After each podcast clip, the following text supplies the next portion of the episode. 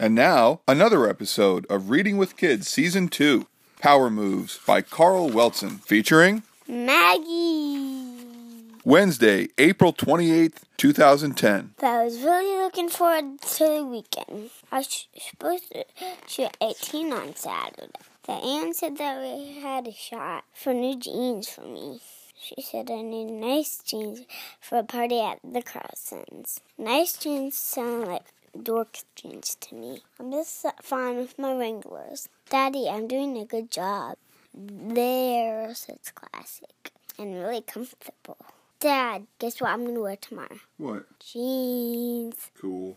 I need it to mellow out. So when she went to Pilates, I went in the shed and took down the roach for my golf bag that was left over from my bro Al's bachelor party.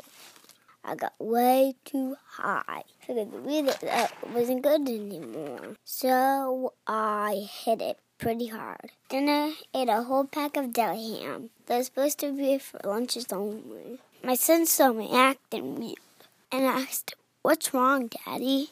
Wait, Uh huh. the next page.